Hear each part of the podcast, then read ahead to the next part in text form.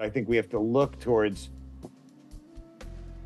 spirituality and religion for the answers to try to mediate unbridled materialism, which we know is a death a death trap.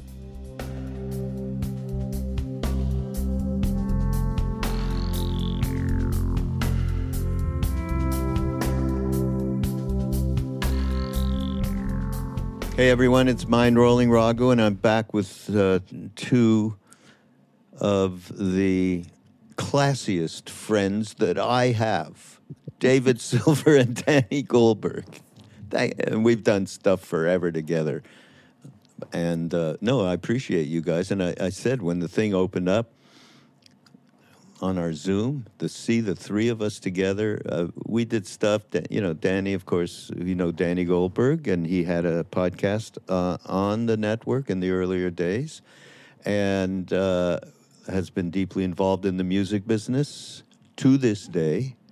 And, uh, and basically, David and I kind of played with him at one, at one point. we, we had some great times when Danny was running uh, some of these labels, and and uh, we joined forces a couple of times, uh, Triloka uh, Records at that time. Anyhow, welcome both of you, Danny, David.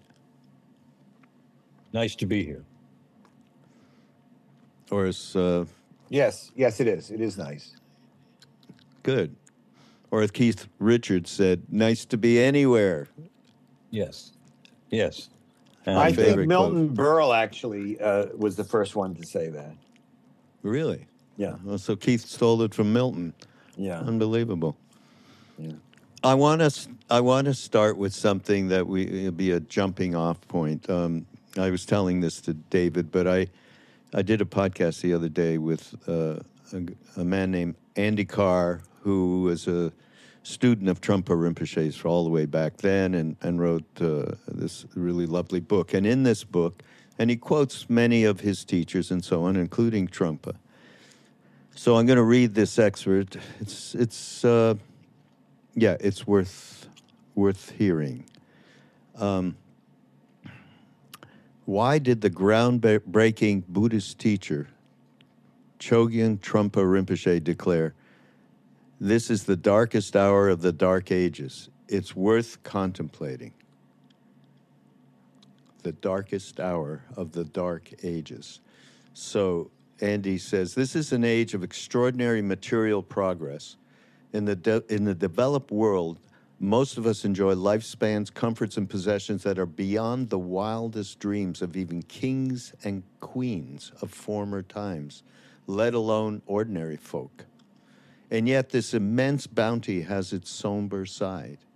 All these material advances have not been able to bring us genuine freedom or lasting happiness. We spend our lives trying to feed a deeper hunger for security, comfort, entertainment, without ever getting to the source of our discontent. Today, consumerism is rampant. Inequality and oppression are everywhere. The accumulation of knowledge is valued more than the insight needed to use it wisely. Human exploitation, exploitation of the natural world has been disastrous for many of the beings with whom we share the planet. One million species of animals and plants are now threatened with extinction. The immensity of human impact on the environment has created a climate crisis that threatens our entire civilization. Don't get me wrong, Science and technologies are not enemies of our well being. The intellectual and material achievements of science and technology are worthy of great respect. Many of these, modern medicine to name just one example, have been extremely beneficial. I cannot, I cannot imagine living in a world without antibiotics, vaccines, or pasteurization. Nevertheless, it is clear that the accumulation of material wealth and knowledge has not led to a corresponding increase in spiritual wealth and social harmony. Trungpa Rinpoche diagnosed the cause of this failure.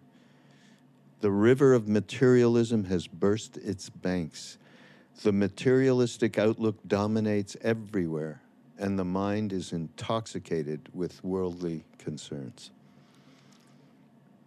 Anyhow, that's our little jumping off point as to where we are in our world, in our culture, in our particular society, which it seems to be. Uh, talk about the it's just a village we are not much different than any other uh, societies with in terms of this basic premise that uh, that he espoused here thoughts well you can't have everything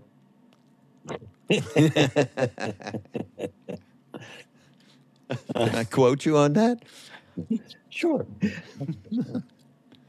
well, it does seem to be a dark time for us, but it's relative, isn't it? I mean, it, it's it's um, it's always relative, and um, to say it's the darkest of dark times is a statement from Trungpa, who knew a lot more about everything than I do. So I really don't want to dispute that. But of course, life is made up of trillions of moments. And for individuals, some of those moments are incredibly joyous, no matter how dark the context is, either societal or global or political or economic. However, we are living in a time when, particularly in America, uh, uh, you know, idiots are being elected on a, a you know, sort of on a regular basis, and that is a sign, I think, of something of what he was talking about. Uh, why? Yeah. Why is the public so attracted to obvious liars and hypocrites, and worse? Uh, so, on that level, I would say we're in a dark, a dark time. But you know, my own personal life is enhanced by pharmacology and by modern surgery and all kinds of stuff. And I, you know, I have to think of that balance in in a very Buddhist way, ironically that there is a middle way, and middle way is well, how one deals with this with this global context. Mm. Yeah, good view. Danny, what's your take on this? Um, well, there is a thing about human beings that seems like the uh, ability to evolve as far as uh, technology and um, materialism is uh, is greater than the evolution of uh, of, of uh, morality and uh, spiritual consciousness. It, they do seem to operate uh, on uh, different timelines, and you know, as we, I'm not sure when people will hear this, but we're talking the beginning of July. I know.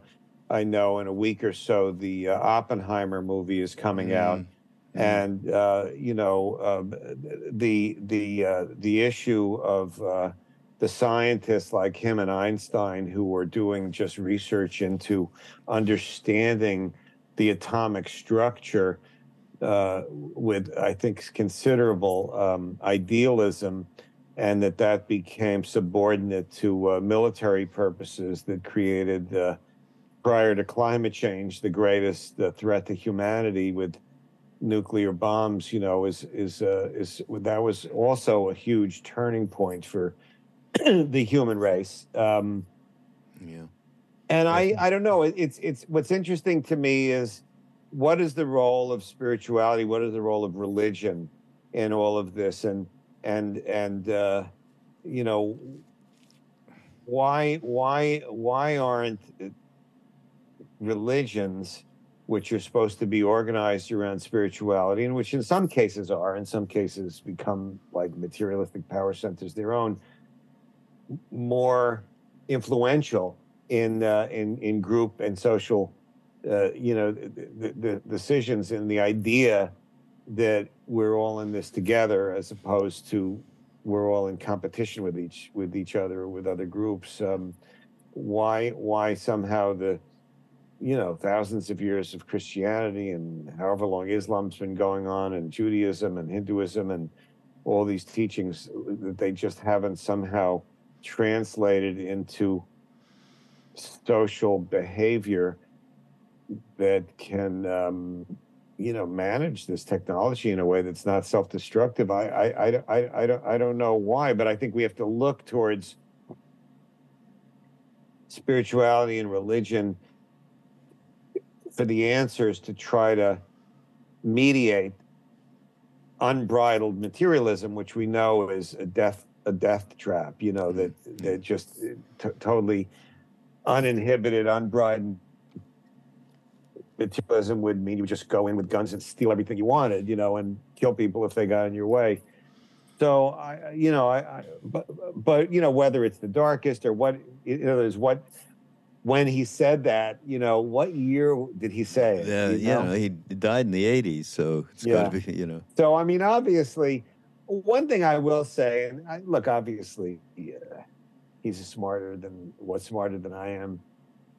But as a general matter, when people say this is the worst of times, I don't see how you could say that to somebody that was in the concentration camps, you know, Mm. or some or or or or is someone who's a black person who grew up in Mississippi in the 50s or you know a lot of other things i mean i i i, I think that the central clash between materialism and compassion and spirituality seems to have been present for all of recorded history and there's a certain narcissism to me about thinking that gee this is the worst time we have uniquely bad things nobody from the past could ever ever deal with anything like this that that irks me you know that somehow i think it's you got to go to a different space to really be part of the so-called solution Yeah.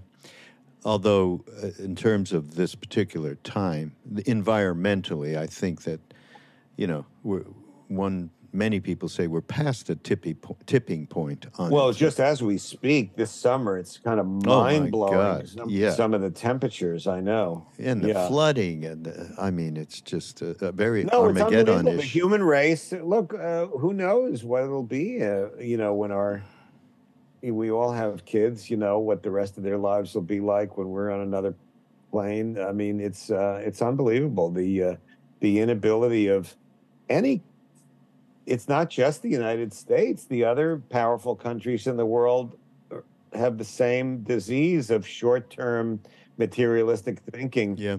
um, subordinating the common good, which even includes them. It's it's it's it's a it really makes one question the theory of evolution. Uh, yeah, you know, I've been working on uh, for Love Serve Remember uh, on a course that we're going to be uh, presenting in the fall, which is Alan Watts and Ram Dass together addressing, not not together addressing. They didn't do talks together, but addressing you know general issue. Uh, the overriding thing is really the dharma of Alan Watts and, and Ram Dass, and then we have you know themes. And the first theme was around the illusion of separateness, and people putting it together. Uh, Alan, all he talked about in very poetic ways was how we grow, we immediately grow into feeling we are a separate unit. We, we are, everything supports that. All of our habitual patterns and neurotic tendencies, society, school, uh, all of it. It all supports us being this. We got to watch out for ourselves here, or else, you know, you're a little kid and you get fear. Uh, it just you get a name and you suddenly go, wait, I am something different, right? When you're able to to to recognize that. So uh, they said to me, it seems like that's all Alan talked about. And I said, that's probably why so many people were attracted to him, where he was really uh, expressing the true reality of why are we not recognizing our interconnectedness with everything, everyone, and our, our environment, the animals, all of it.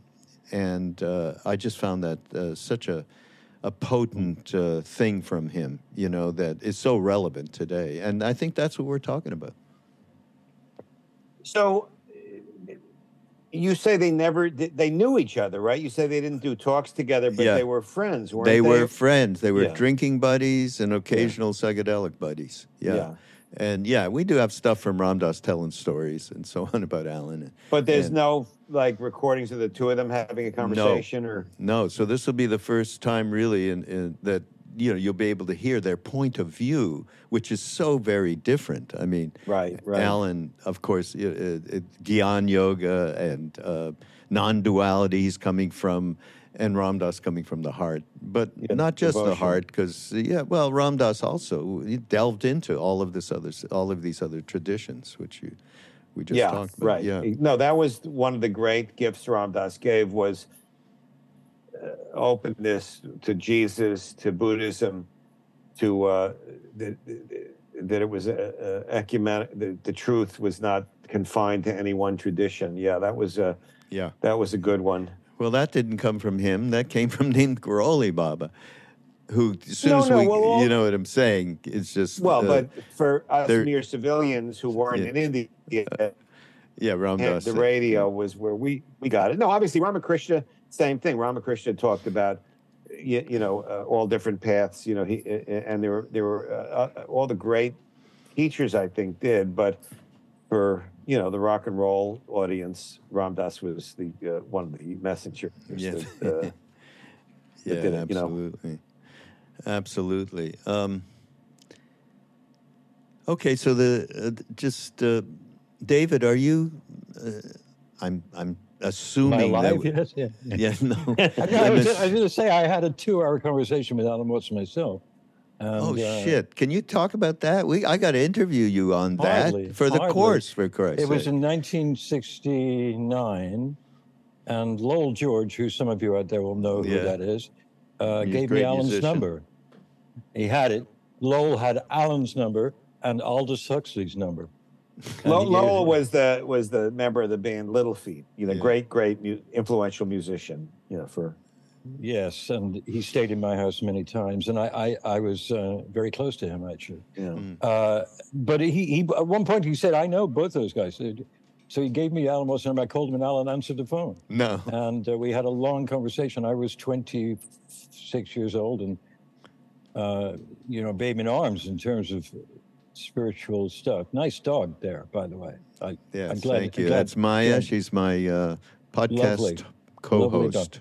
Um, you know, I, I love dogs. So, you know, well, I remember, it. I mean, the reason I brought it up was not just a name drop, but because he was extraordinarily warm to me. I mean, I, you know, he answered the phone, hello. I said, hello, is this Watts? Yes, it is. Who is this? David Silver. He'd never obviously heard of me or cared. And for the next 90 minutes or two hours, I don't remember, he could not have been more That's wonderful. I mean, in a way that most people, luminaries, would not be on the phone with a cold call from some English guy. I think the fact that I had an English accent of a much greater weight at that time made some difference. And he realized I was an emigre like him. But he was extremely warm. Did he bring up separateness? No. We talked mainly about why it seems that uh, LSD and mescaline and so on gave us, uh, uh, uh, while taking the ground from under our feet, gave us a much, a much deeper, quick awareness of the divine and why, in his opinion.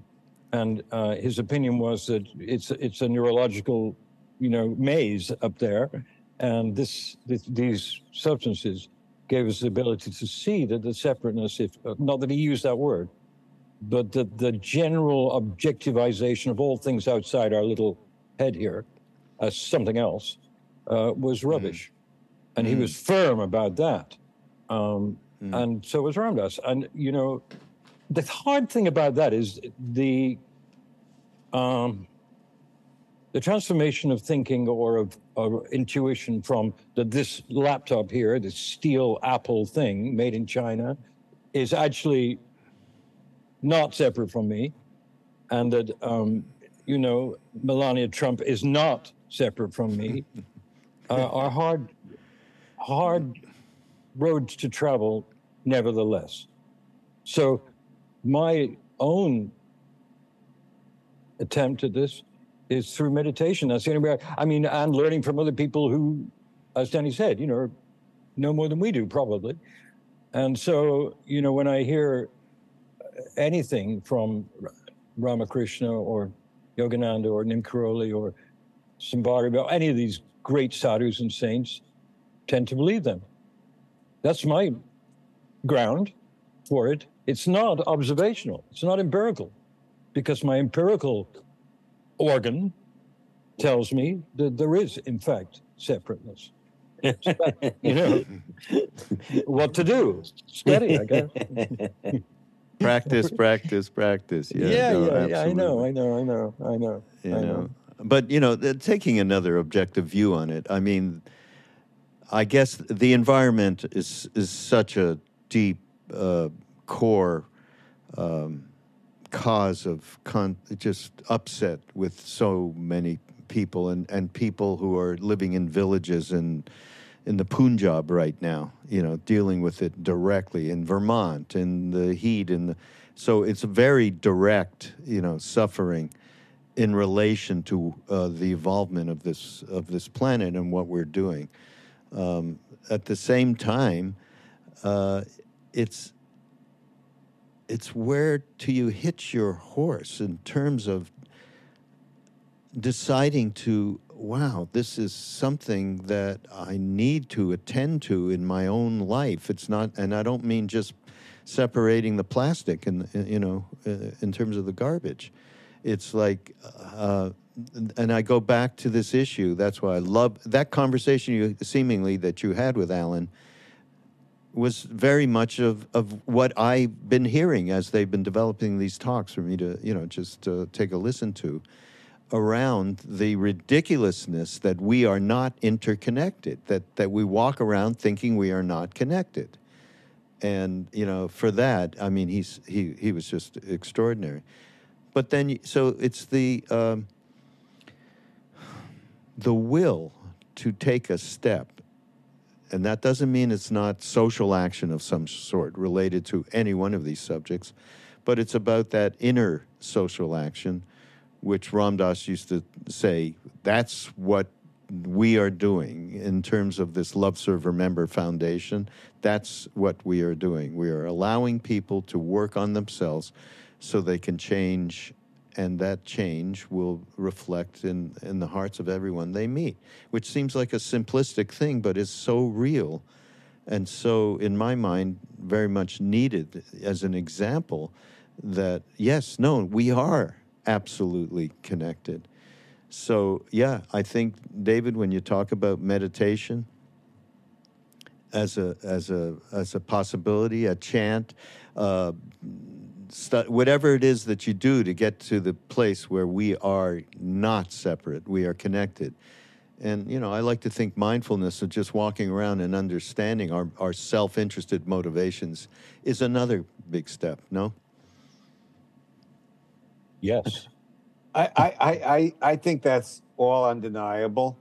I think it would also help if we expanded the Supreme Court. Uh, you know, You know, because it is a weird talking about trying to function on different levels. yeah, And I, I, I totally am down with the idea of not demonizing people who one disagrees with, especially since, you know, I had strong opinions 20 years ago that I don't even necessarily agree with. But, um, you know, there is a weird thing in the United States to the extent, you know, I, I think probably a lot of people who listen to this are in the United States that, um, you know, we, we don't really have um, the majority uh, rule. You know, we have structures that were created in the 18th century with the purpose of having a minority rule the majority and the uh, interests. Uh, you know, these all are real things, and um, you know, I I was just in uh, in Athens and. You know, I'm I'm so awestruck by always the the ruins there, the Mm. of the Acropolis, and remembering Pericles kind of was the vehicle through which the West, as we know it, whatever's good about the West, traditions of education, democracy, and other things kind of started. And, uh, you know, I think democracy is still probably the best chance of of of of uh, of getting uh, you know sane, non self destructive social behavior and encouraging anything. And it's a, it's scary because sometimes most people like you know disagree with what I believe in you know and then if you believe in democracy you have to live with that but right now there's this weird disconnect between majority opinion on a lot of things, including the importance of regulating industry and the economics in the service of reducing the climate catastrophe. And um, you know, it's a it's a real thing, you know, to try to get them. And and I think all over the world, you know, you've got uh, minorities of people who have some narrow materialistic interest at the expense of everybody else. So I don't know. Democracy's not quite at the level of the greatest cosmic Mhm. uh, philosophies that you properly focus on here. But it's not nothing in terms of if you're if you're trying to also deal with material pain and deteriorating things, you know. So somehow the challenge to me is to keep honoring, loving everybody and understanding that the human mind is doesn't know what the cosmic truth is and to try to listen and also to be ethically vigilant about doing what one can do in every sphere which includes expanding the supreme court which i think is the only pathway possible to avoid complete catastrophe Yeah, you said this to me when uh, before the Trump election. Okay, it's not a matter of Trump getting elected and being whatever he is or he isn't. It's a matter of he will put people on the Supreme Court that will change the trajectory of this country. You were right, of course. You know, it's not a well i was uh, just echoing what other yeah, people were we- saying yeah, no, you know but it's um y- yeah yeah i remember someone whose name shall not be mentioned saying i thought the only problem with trump was his comb over which i thought uh, in your home at that time uh, a person we won't mention okay. uh, and I thought don't that remember was who not- it was. that was not really actually the essence of the issue. But God, look, I know that the that the anger that what he's appealing to is a sense of people feeling invisible, ignored, yeah, and Um, separated big time. and separated. You know, Yeah. and uh, it's a it's a it's a thing. But uh, you know, um, at some point, you can love everybody and still believe that majority interests and opinions should prevail. You know, that those two things I don't think are inconsistent, although no. I'm not quite wise enough to formulate a philosophical thing about it. Absolutely. Well, it's like um, as humans, this is another Ramdasism. We can all live on more than one plane of consciousness at the same time. The human level, the uh, the gyan, the intellectual understanding level, you know, the the level of which we do see that interconnectivity, and we're acting from that place. But we can't act from that place all the time, and so it's a mix-up, mashup. No, it's just listening to it. Listen, every morning when I wake up, I don't want to get out of bed, without exception. I do not want to get out of bed. I can't imagine finding the energy to do anything. Mm. I'm in a complete funk, and then at some point, some God, other thank part God of there's myself, somebody else here. Some but some other part of myself says, "Go and take a shower right now," and and and I and, and I do it, and then okay, now what do I have to do? So, what's interesting to me is that you know we, that that I'm so. Uh, this is on a different subject, but like the unconscious can be your enemy, but it can also be your friend, depending on what part of the Mm, unconscious is. And I'm so grateful for whatever that is inside me that actually gets me out of bed because this thing that's talking now yeah, has no interest in it. I mean, 100% of the time. that's so great. I love the way you put that. you know, Sharon Salzberg, she has a name for that that thing that is going on. She's called, Yeah. I don't know, you know, Lois. Okay, Oh, you're Lois, right. Shut Yeah, up yeah. for a minute. I Yeah. got to hear this other voice. Okay. Yeah. Yeah. Oh God, that's so great. Um, Dave, Yeah. Uh, you you, You have know, no, I- you have a couple. anyhow, I knew I was. I was just thinking about Pericles because, as far as I know, Uh-huh. he was half a millennium BC. Okay, 450 BC. So Oh, yes. Def, def, yeah, absolutely. Yeah. So that that- that's a matter of uh, 2,500 years ago. two and a half millennia, he assembled five, uh, as I remember, approximately 500 people on a hillside, and they voted for themselves. No, And no, what- no. 6,000. Really? It had to be for which it's unbelievable to me with the population at that time. According to the uh, tourist information at the at the sites in in Athens, that that that that for major decisions required six thousand, and and the giant uh, thing, which means that almost everybody in the surrounding areas was involved. Because I mean, the population was only what one fiftieth of what it is now, or something. Yeah. But yeah. um, Well, 6,000 is a lot. It's not Yeah. bad. No Yeah. slaves, no women.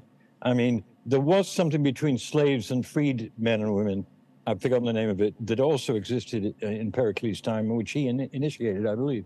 So here was a guy who saw all this. He was a general, he was a military, really, but a marvelous orator, and somebody who really thought that democracy was an idea that would persist and would help people. And I think you said before, Danny, that um, anything that gives the what the Rastas call sufferers a break, what Biden calls a shot. Um, anybody that attempts that is doing the work of God, really, because that's why I've never been able to get with you know, um, uh, you know, massively elitist political people and visions. You know, like in England, it was the Tory party. And actually, Michelle Goldberg, who I really like, wrote an article in this morning's Time about Tory sleaze. Yeah, did you? I read that today. Did you like that piece? Very much. Oh, I cool. found it to be, oh, God, did it? Because, uh, first of all, the only thing I disagree with Michelle about is it's been going on forever. It's not a new thing. The Conservative Party, you know, even during Churchill in the early 50s, was known to only be protecting a very small part of the British population, which Right. emanated from royalty to nobility to uh, rich people. Right. And um, you know, uh, what she says in the thing is that it wasn't just Boris Johnson that was bad. It was a history of of, of real separation, uh, not anxiety, the opposite, separation, love between the elite that ran India and many parts of the world from this little tiny nothing country in the middle of the Atlantic, and you know that's what the Tory Party was, and now it's denigrated, it's disintegrated into a kind of sleazy group of people who are just taking as much money as they can and throwing parties when everyone else is dying of COVID. Bad stuff. And Michelle says, I'm talking about talking about her as if I know her. I don't know her at all. But she's and she's no relation. I don't know her either, even though her name is Goldberg. I, Well, that- I guess there are a few, few Goldbergs around. yeah, of quite equal- a common name. Yeah. Yes, including Whoopi.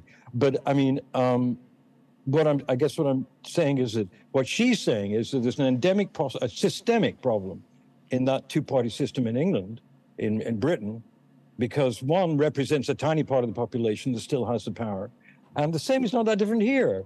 I mean, what McCain got Feingold, to my mind, we're trying to do get rid of um, that whole thing of, of of massive donations from massively rich influencers. Uh, didn't happen. Well, So we- so we what said- what what happened? Just Yeah. factually, McCain Feingold was incremental progress in lowering the influence of money in politics, which was then eliminated by the Supreme Court in the Citizens United decision. Oh yeah. Right. of right. which uh, this uh, current Chief Justice, I think, wrote that opinion. And uh, Obama said it at the time, and you remember, I don't know if you remember Mm. at the State of the Union, Obama saying it in Alito on the floor of the State of the Union, shaking his head in disgust. And so, again, the the the Supreme Court, you've got, um, and this is so not appropriate for to be here now, Love Serve Remember Network. Oh, so it's all appropriate. but uh, you know, uh, six of the nine were appointed by presidents that got less votes than the people they ran against. Hmm. So that's not democratic. Uh, it's a it's a system that uh, has to be uh, uh, modernized. I, I always it's so funny though because I look at the British system as being more democratic um, because the parliamentary systems to me are inherently can be more democratic, but yet the parallels between the two countries are Mhm. so incredible. I mean, it's like we're one country, England and the United States, really, in certain in a certain way. Yeah. Uh, and then you look all over everywhere else in the world. What's what's the Indian government like, uh, Raghu, right now? Is it is it a positive thing for most people, or is it encouraging polarization and demonization Totally. of Muslims? I can't Yep. figure it out. No, it's polarization. But then if I talk to uh, my my great friend who drives me around when I'm in India, he's actually a devotee of Neem Karoli Baba as well, and he's maybe you know late 30s or something. Got a family, lives in a small village, and he says, you know, this guy Modi actually did a bunch of things that helped poor people in India. Right, that's what I've heard. Yeah, and and so you know, is he doing it to enhance the vote for himself? Yeah, he's doing it that way. Does he have any motivation that's beyond that, beyond um, power? Maybe. Who knows? You know. No, that's the mystery of human beings because it's these imperfect people are vehicles of a cosmic thing. Sometimes, look, Huey Long, you know, people in Louisiana, I think a lot of poor people like were better off with Huey Long, although he would have for sure been an American Mussolini had he become president, you know. Yeah. Yeah. Well, those things exist out of contrast. I mean, Hitler also did a lot of good things. You've you've heard this from neo Nazis and other people, you know, making great roads. Although the Autobahn was thought about and started way before Adolf, uh, so that's a lie. But Okay, he- good. But he did do some stuff, and and Mussolini did some stuff that we all know about.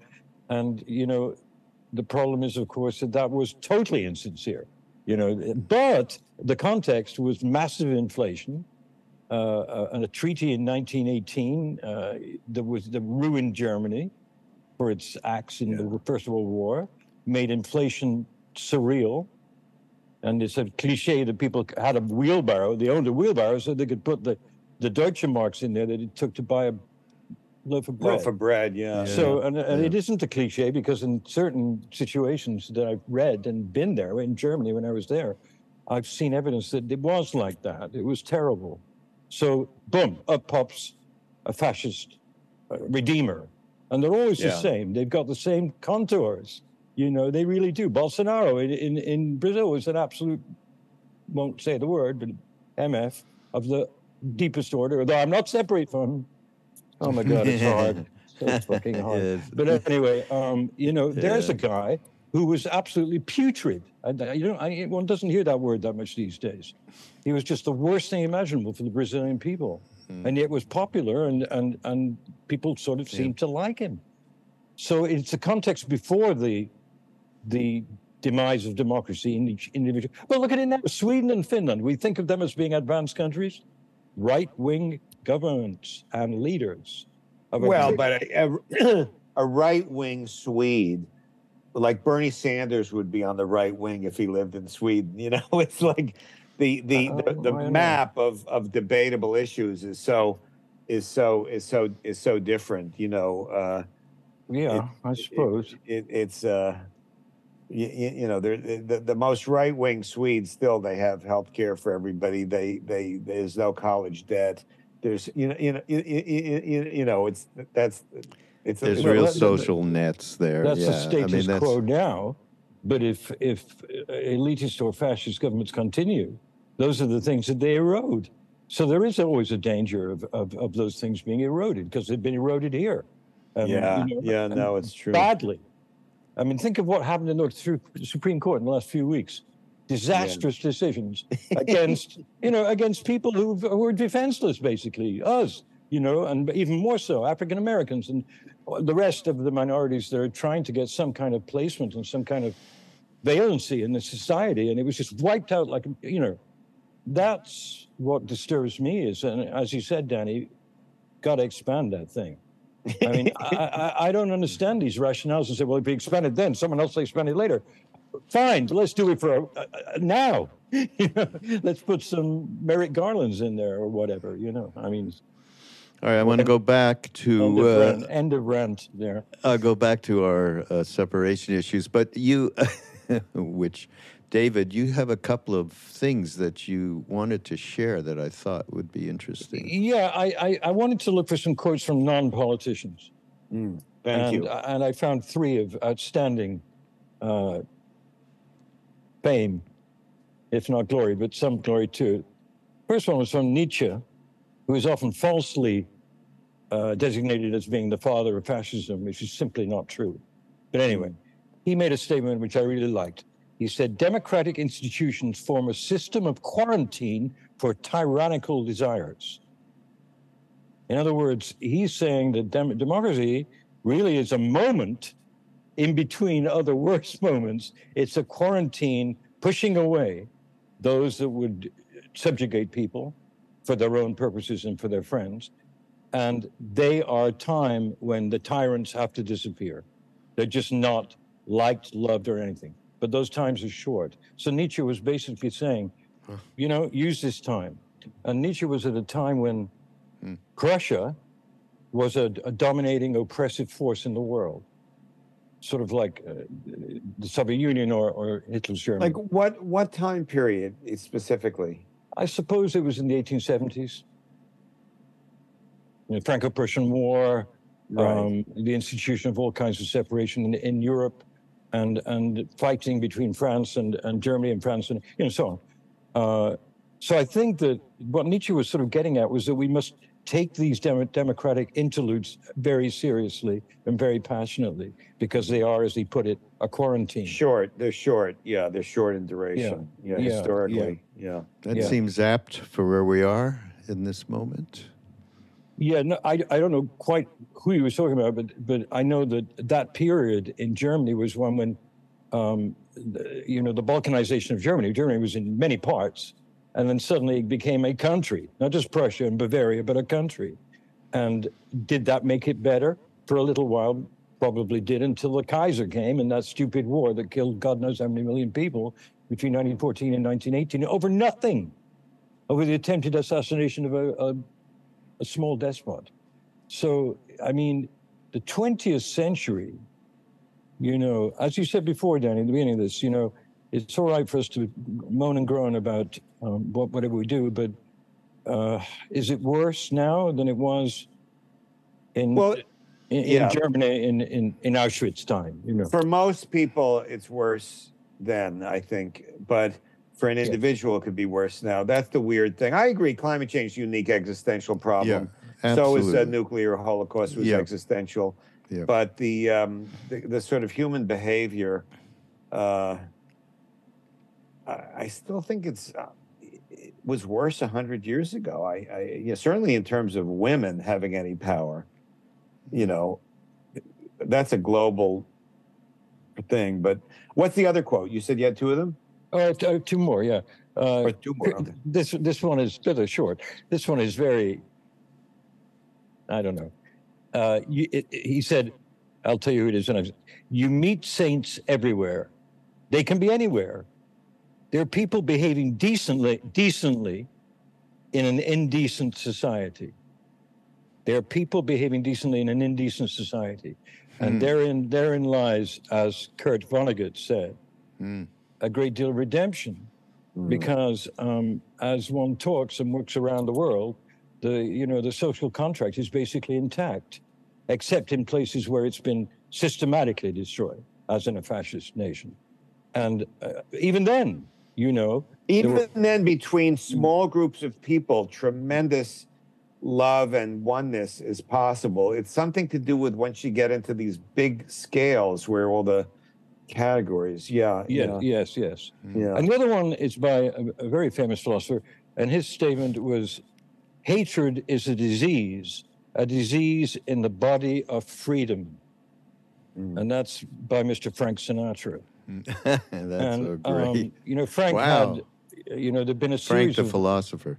well, there've been a series of things on on uh, I believe Facebook recently pinpointing Frank's individual attempts uh, against racism, uh, which were many. incredible, which were incredible. yes, I've this is an example where my own opinions changed because I was so um, uh, anti Ronald Reagan that I just the fact that Sinatra was was hanging around with him and there was a certain Mm. stylistic thing about it that I found offensive. And then looking objectively at the totality of what he did with his life, overwhelmingly uh, positive, no question about it. I, I, I'm really for me, that's an example where I've really changed my feelings about somebody, and it, it, it just remembers like these feelings are so ephemeral. You have some strong opinion, and then it's like boom, you know. Yeah. Yes. Yeah. Well, Sinatra's a good example because I mean, But he's a great ex- no, he's a Oh, great example. he was marvelous along with, you know, with people, obviously with Sammy Davis Jr., but with many other people Yeah, who yeah. he would say to the head of the Copacabana, I'm not performing here unless Sammy gets in the front door and opens for me. And the guy Yeah, would go, wait a minute, what are you talking about? You've got to, no, no, I have to do nothing. Uh, You know, to hell with you. That's an indecent thing you're doing. No, he was on the he was definitely on the right side of the civil rights struggles of the fifties, no question about uh, it. And he and and he didn't have to be. He used his his power. He also, again, it wasn't the music that most moved me because I'm such a creature of the folk and rock and roll eras, and to me that was my parents' music. But he was a true artist. There's no getting around it. I mean, you look at that. I think there's a four-hour documentary on him that Alex Gibney did for HBO, and it is kind of like, wow, this guy really did. He he, Yeah. he was an artist, not just a singer. Yeah, and I mean, on that, part of his artistry and genius was in making popular music echo real conversation and phrasing. Before Right. him, Rudy Vallée, who was the other, and Bing Crosby to some Yeah. extent, who were they did not do that. They had that bombastic, you know, sort of approach Right, to words and lyrics. Sinatra just made it like he was talking at a bar to you. No, no wasn't there's a reason why there's a reason why Bob Dylan did like three albums emulating Sinatra, you know, Yeah, Right. yes, yes, yes. because there's Yes. yeah. I, I you know, I, I it seems a little uh, cute to quote him, but the quote itself is sort of interesting. Hatred is a disease, a disease in the body of freedom, which means Yeah. it's anti-democratic. It's totally anti-democratic. Yeah. And the hatred that we're seeing, I was watching a piece on TV yesterday from the Secretary of State of Michigan, who's a, a, a very bright woman. I've forgotten her name. I'm sorry. Uh, but uh, she was saying that since she spoke out against various things in the early part of the Trump, she said she just receives massive amounts of death threats and horrible things every day. And she's still the Secretary of State and ran for them won. And her boss, uh, Whitmer, is the same way. I see them, as being her- heroes or heroines, whichever word you choose, because it's very frightening to get. Mich- Michigan in general, to me, is eh, for those of us that are sort of you know liberals or progressives, whatever you want to call us, is the most encouraging situation because that's not California or New York. You know, it's not coastal. It's a midwestern so-called swing state where these women, in particular, Chris, Gretchen Whitmer at the top of the pyramid, Yes. have created a politics that's incredibly popular in the state. I mean, they won overwhelmingly in the midterms, you know, uh, and um, you know, there's something about the way they communicate and the way they handle themselves that is more appealing to uh, to people than than anywhere else in in in the in the country. Uh, they- They're they're the that- that's a very interesting thing to study. I, I haven't studied it, but it's unbelievable what, what would- happened in Michigan over the last 10 or 15 years. And it is, you, you know, uh, it's, it's positive. It must be a sense of inclusiveness that people are feeling, and as a big reason why they get supported like that. I mean, Yeah. Somehow, somehow she's able that, that, that, that, that uh, they've been able to make uh, people that, uh, even if they had a tribal notion that Republicans or this or that, that, that, that, that, that, that it was um, more inclusive. Yeah, I, I, I think that's right. It's so hard. Uh, I don't envy anyone in any of these jobs. I don't envy policemen. I don't envy soldiers. I mean, these are all very tough jobs, but um, but there's no question, Michigan, Michigan's been really impressive. What's happened there the last uh, the last uh, half a dozen years, yeah. Mm.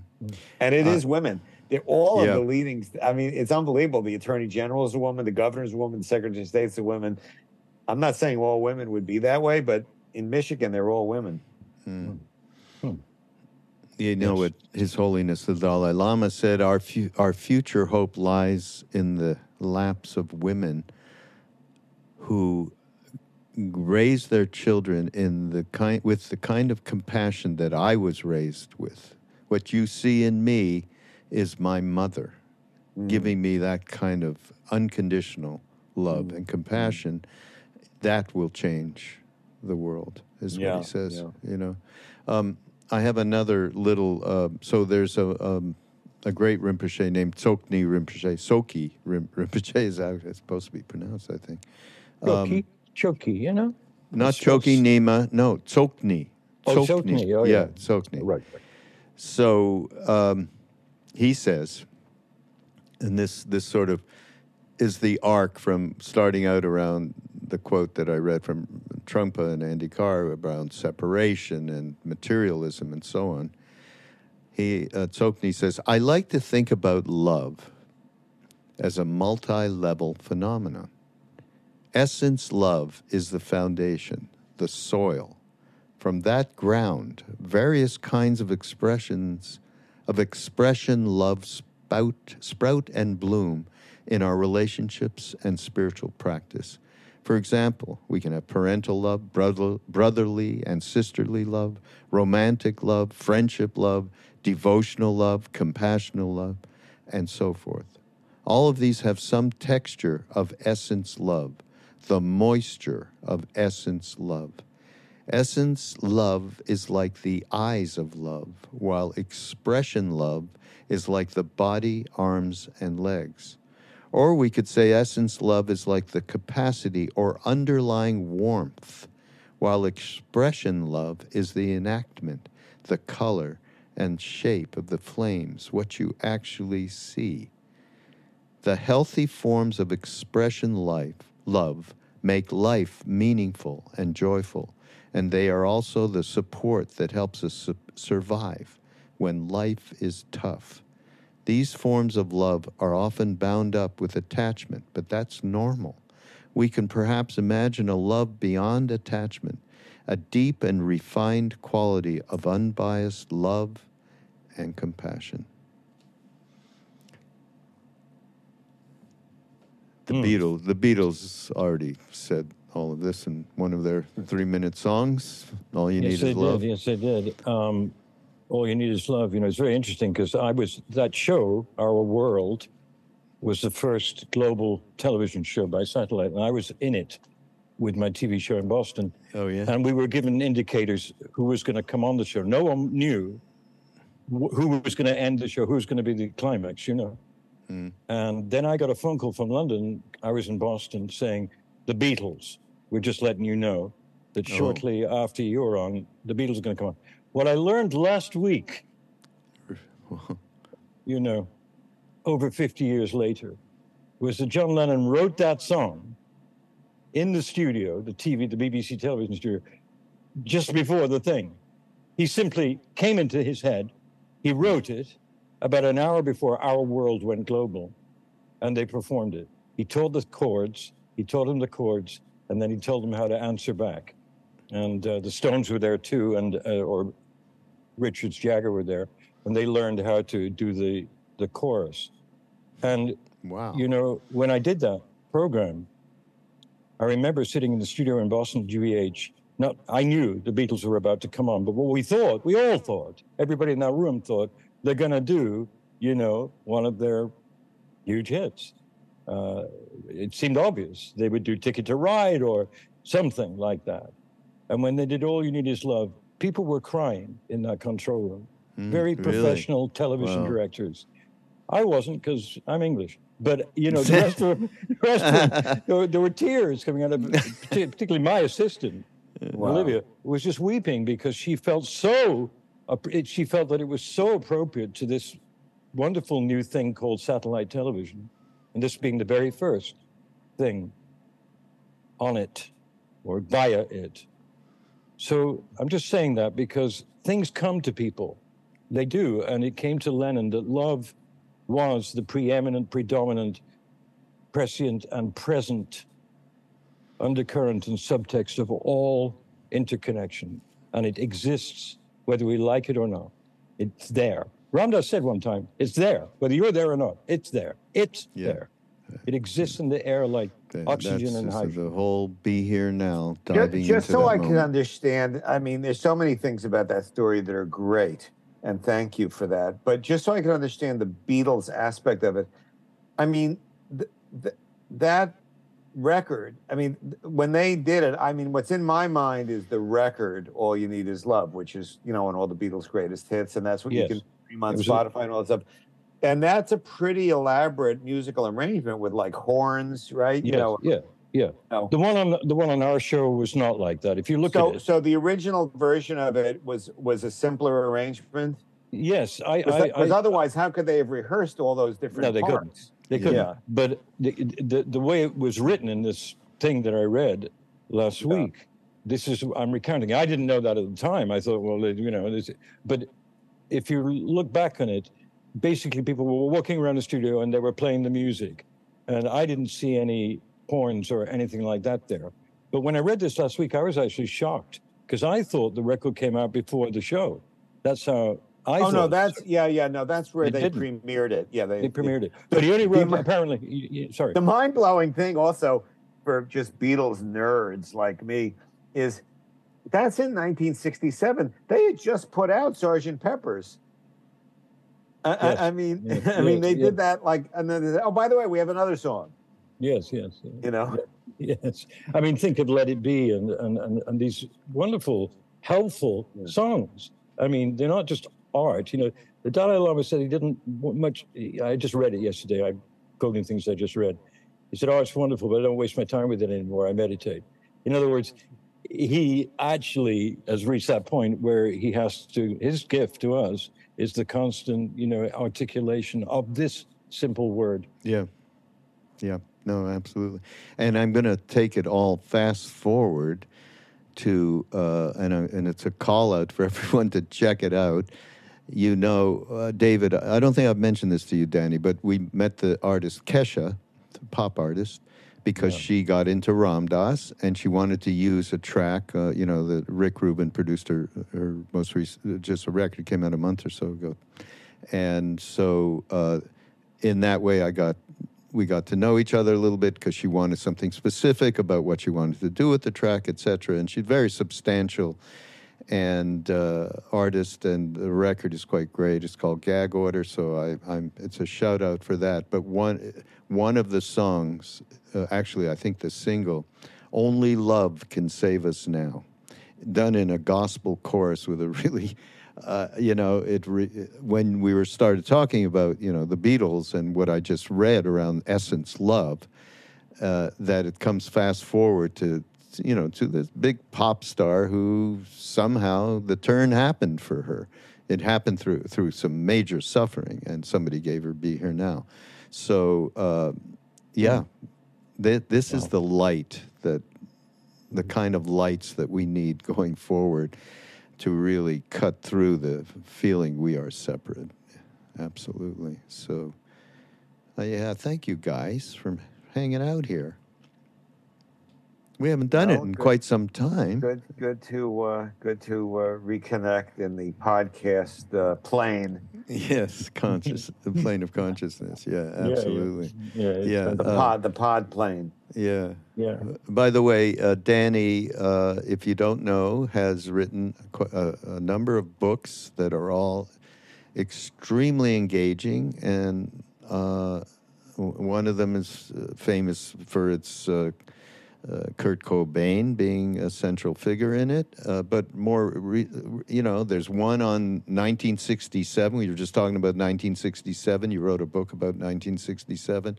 So, um, how do people even go find them? They have to I, go. you know, um, they're all on um, Amazon. Amazon, yeah, just Danny Goldberg on Yeah, Amazon. Danny That's Goldberg. You know, they're they're on Amazon. There's Yeah, there's five of them. great. It's kind of kind of you to mention, and hopefully I'll I got a, one or two more in me. But Yeah. um, it's been uh, it's it's it's uh, for the 1967 book. You were so generous, Raghu. You you got uh, I, I'm sure you remember you you got Ram Dass to Oh, yeah. answer uh, seven or eight questions.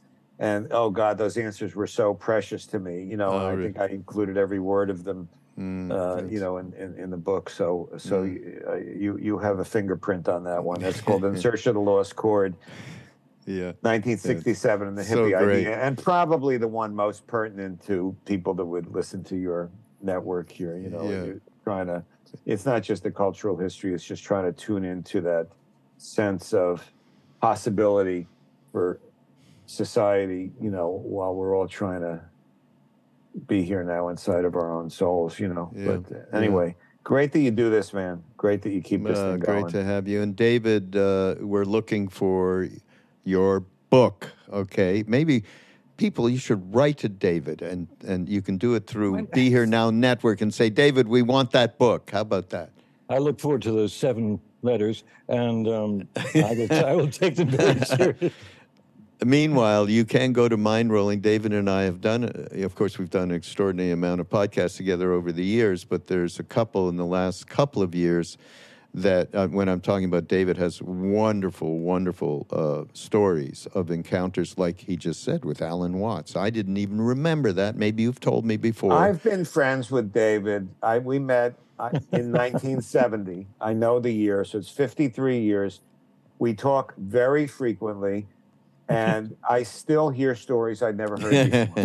yeah. Unfucking Yeah. it's Yeah, right. Unbelievable. Uh, the the most interesting person I've ever met, David. Oh, Lewis. that sounds like a TV show. This is- oh God, yeah. So You can't uh, do this anymore because it's an emoji and it's so overused, but I'm doing it. okay. It's real. It's like everything. Thanks, Essence. Raghu. Yeah. Thank you. Thank you, guys. Thanks so much. All right. This is uh, Mindrolling on Be Here Now Network. Go to BeHereNowNetwork.com and catch so many. Alan Watts is there, for instance, along with Ram Dass and others. We shall see you next week. Thanks, guys.